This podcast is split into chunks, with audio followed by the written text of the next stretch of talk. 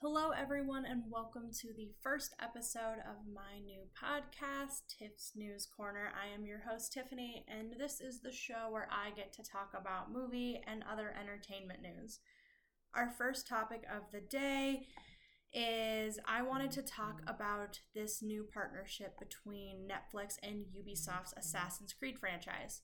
Netflix announced Tuesday that they are developing three new series for the franchise, including a live action series, an animated series, and an anime series.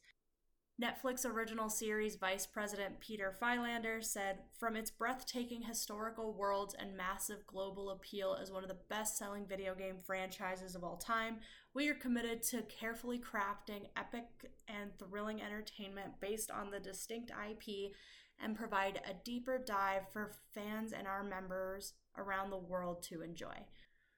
While a showrunner has not been attached yet, we may have been given a hint on where we're going to start in the series. The music playing in the background of the announcement video happens to be the main theme to the second Assassin's Creed game, Ezio's Family. So perhaps we'll be looking at the Ezio trilogy specifically um, for the live action series, which encompasses Assassin's Creed 2, Brotherhood, and Revelations. This won't be the first time Netflix has dipped their toes into video game adaptations. Earlier this year, we saw The Witcher starring Henry Cavill um, become a huge hit for the streaming service, so much so that they have already announced a prequel series for the show. Um, they also announced earlier this year that they are developing a live action adaptation of the Resident Evil franchise, as well as an animated series around the indie darling Cuphead. I'm really excited about this deal personally. I think the 2016 Michael Fassbender movie was extremely underwhelming and didn't do this really cool franchise any justice.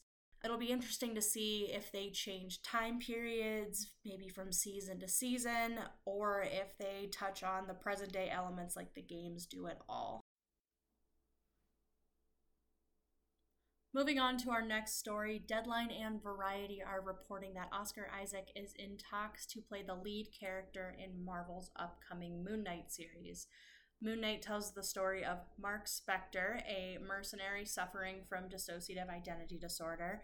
After having his life saved by the Egyptian moon god Khonshu, Spector agrees to become the god's avatar on Earth and gains superhuman abilities that strengthen depending on the phases of the moon.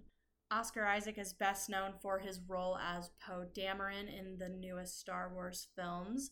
And earlier this year, Jeremy Slater signed on to be the show's leading showrunner, writer, as well as executive producer.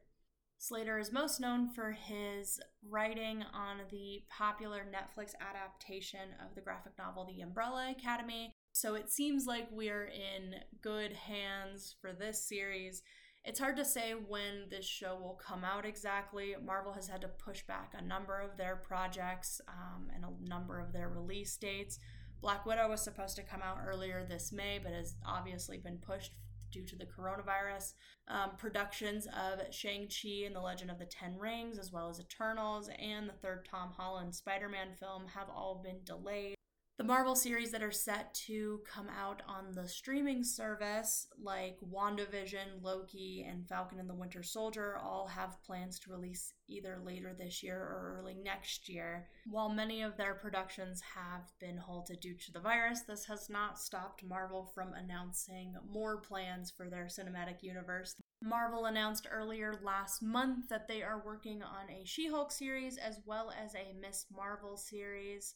So they have a lot of things that are still in development.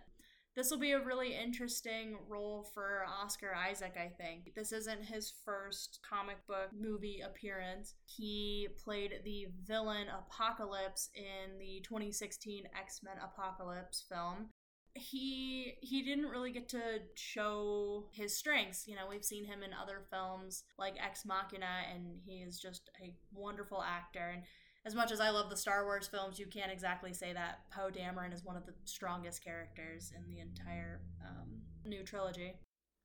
There is already a little bit of controversy with this casting news. Moon Knight will be one of the very few Jewish superheroes that will be portrayed on the silver screen, and there were a few Jewish actors that were in major talks for the role. So it'll be interesting if um, Oscar Isaac does take the role, if fans ultimately have a problem with the casting. Before I sign off for the week, I wanted to give you guys my watch list. Um, I recently started the Amazon Prime original show, The Boys.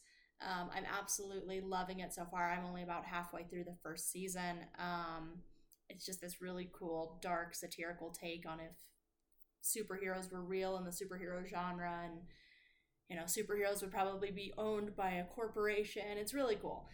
Um, i'm also extremely excited that the mandalorian season 2 is starting up again. Um, starting on the 30th we will get the first episode um, i can't wait I have to know why Moff Gideon has the dark saber. It should be on Mandalore. Last time we saw it um, in canon, it was on Mandalore.